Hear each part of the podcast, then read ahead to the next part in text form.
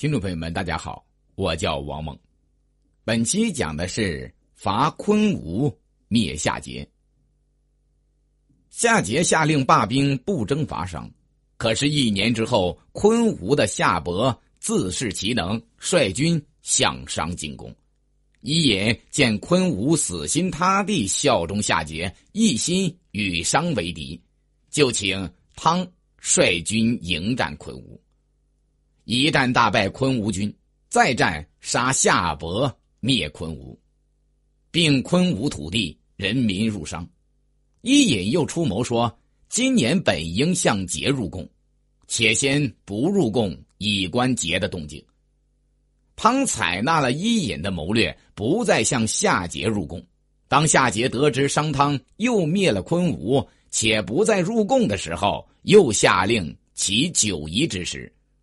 可九夷之师不起，伊尹曰：“可以。”汤乃兴师。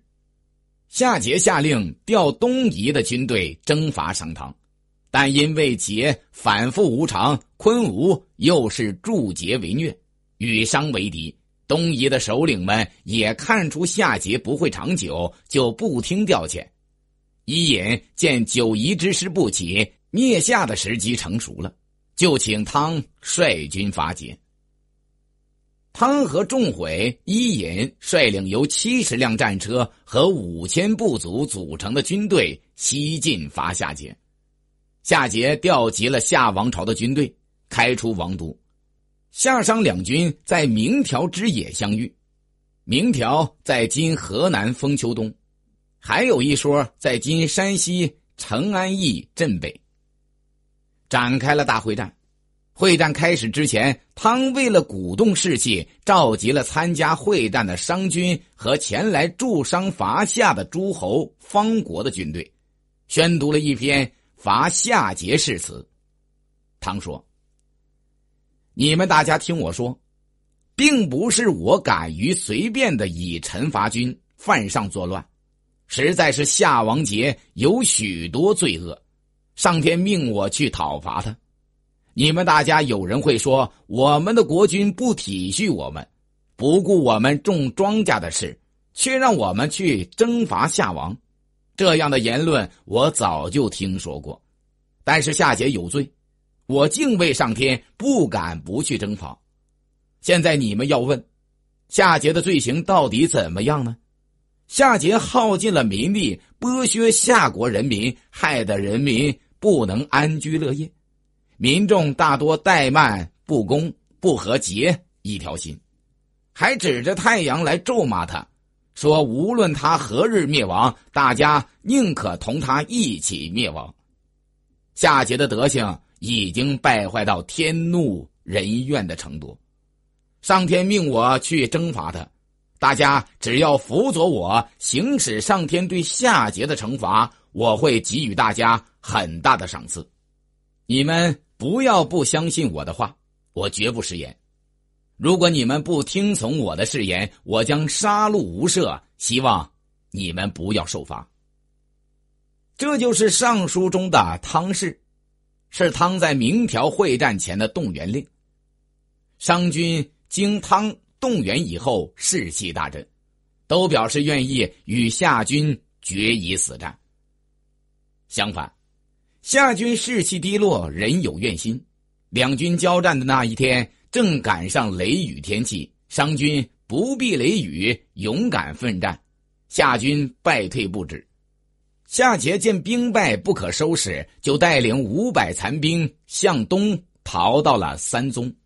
三宗在今山东定陶北。三宗是夏王朝的一个方国。三宗伯见夏桀兵败逃来，立即镇兵布阵，保护夏桀，并扬言要与汤决一死战。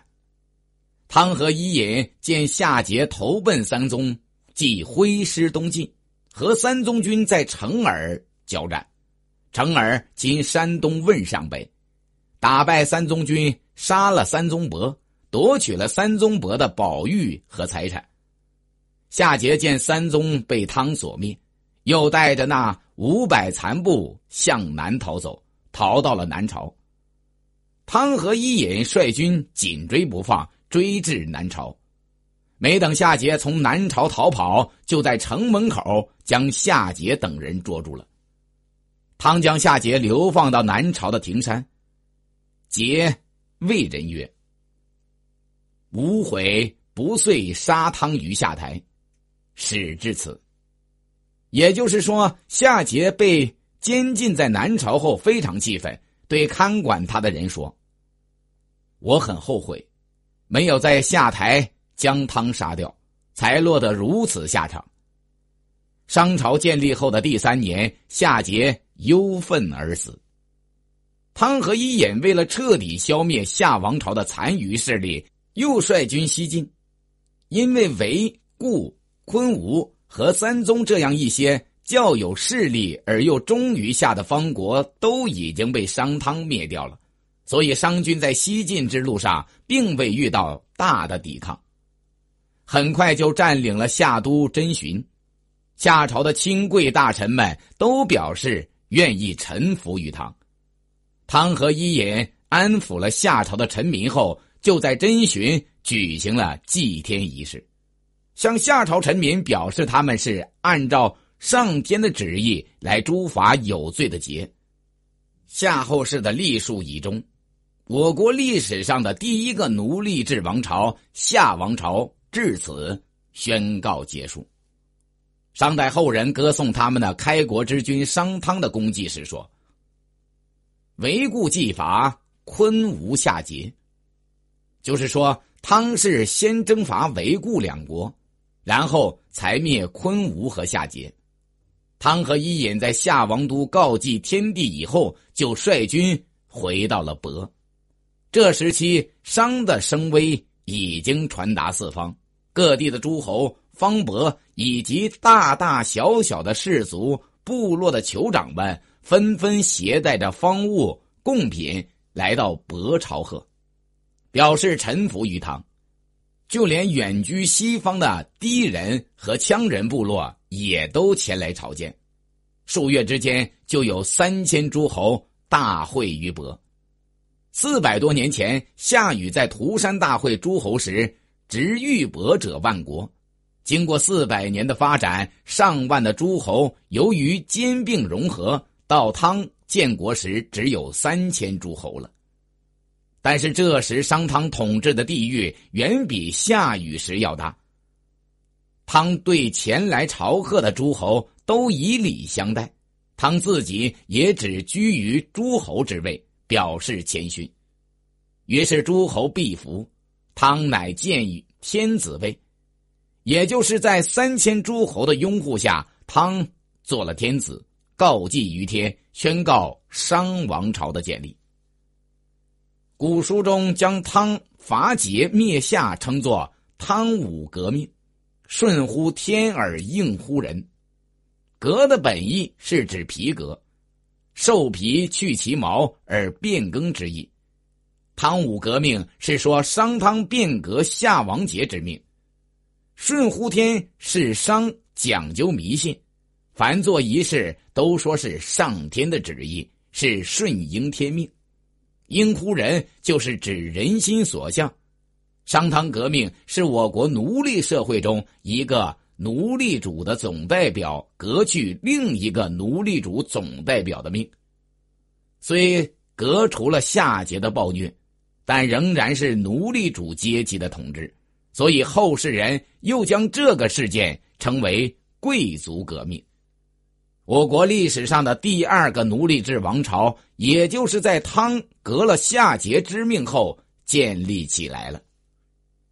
汤经过二十年的征伐战争，最后灭了夏王朝，统一了自夏朝末年以来纷乱的中原，控制了黄河中下游流域。其势力所及，远远超过了夏王朝，所以商代的后人称颂说：“昔有成汤，自比低羌，莫敢不来降，莫敢不来亡。曰商事长。”意思是说，从前商汤的时候，连远在西方的敌人和羌人都不敢不来进贡和朝见，都说商汤是他们的君主。汤灭夏后奠定了商王朝疆域的基础。为了控制四方诸侯，防止夏移民，尤其是夏后氏的奴隶主贵族的反抗，汤和伊尹决定将处于东方地区的伯放弃，把王都迁到距夏王都真寻相近的西伯。西伯在现在的什么地方呢？学者各说不一。有人说在今河南偃师，也就是古书中所说的师乡。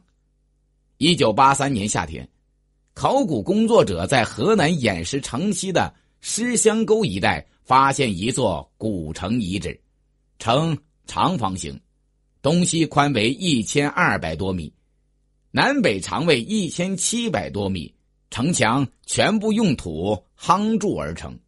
截至一九八四年年初。考古工作者已经在此探到七座城门和若干条纵横交错的大道。除此之外，城中还发现大型建筑基址三处，其中一座是大型的宫殿基址。